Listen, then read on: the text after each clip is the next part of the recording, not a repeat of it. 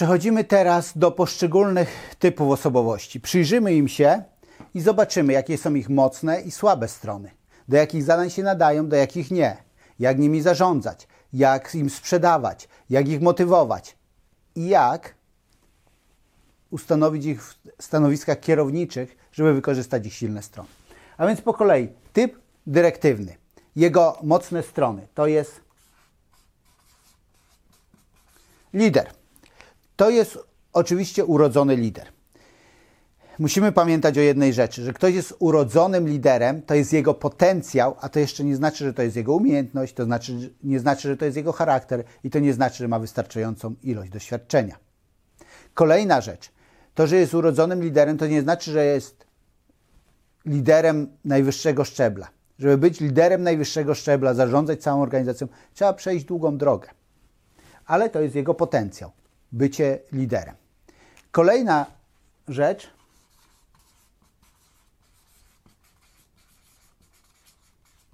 Zarządzanie. Jako lider umie zarządzać, wyznaczać dobrze cele. E, wyznacz, e, to zarządzanie to jest przede wszystkim takie zarządzanie zadaniowe, czyli wyznacza cele, rozlicza z tych celów, dosyć dobrze widzi rzeczywistość. Mówi się, że w większości wypadków decyzje, które podejmie, są dobrymi decyzjami, dobrymi, jeżeli chodzi o kierunek natomiast często niedobrymi decyzjami, jeżeli chodzi o prędkość realizacji, tak? ponieważ jest szybki.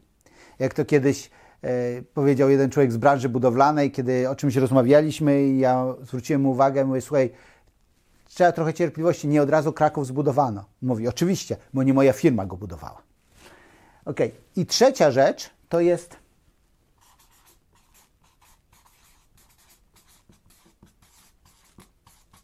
wytrwałość czyli determinacja. To jest taki człowiek, który powie: OK, ja to zrobię i będę szedł do przodu i nie poddam się.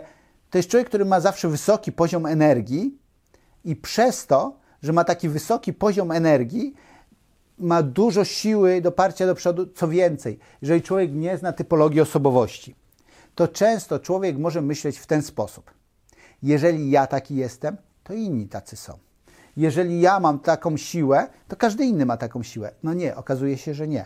Nie każdy ma taką siłę. To też trzeba wziąć pod uwagę. Ale to są mocne strony. To jest lider nastawiony na zarządzanie przez zadania i cele oraz zdeterminowany, wytrwały w dążeniu.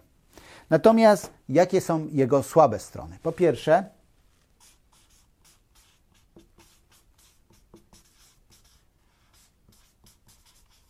po pierwsze jest niecierpliwy, ponieważ jest szybki w swoim temperamencie, więc musi zapanować swoim charakterem. To są ci ludzie, do których mówi się, że dla nich została stworzona zasada dwóch trzecich.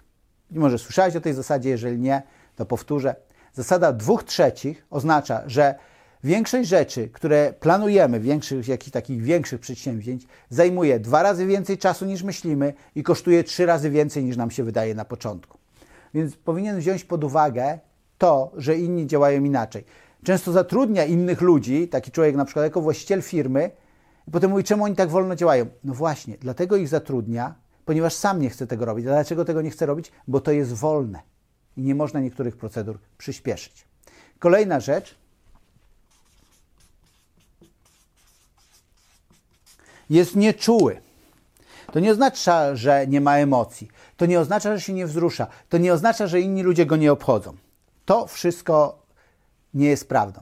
Natomiast on nie okazuje emocji, nie okazuje uczuć. Byś powiedział, naprawdę okazuje, jest złość, gniew, to od razu okazuje, okej. Okay. Może i tak. Natomiast to nie jest typ ciepłego faceta, najczęściej. Tak? Bo jeszcze powiemy później o połączeniach. Czasami, jeżeli jest mocno połączony z osobowością interaktywną, to rzeczywiście może być typem takiego ciepłego faceta. Jednak mówimy tutaj o tym podstawowym driverze osób, które są mocno dyrektywne może sprawiać takie wrażenie. Musisz zrozumieć, że on patrzy pod kątem celu i wyniku, a nie pod kątem osoby i emocji. Więc to.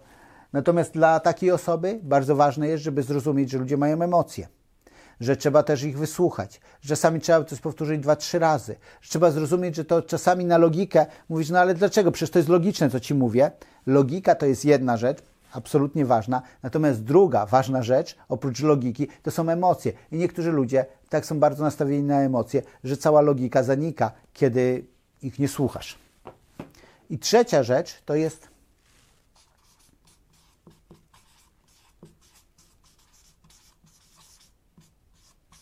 niesłuchający innych. Widzisz, to się bierze z czegoś takiego.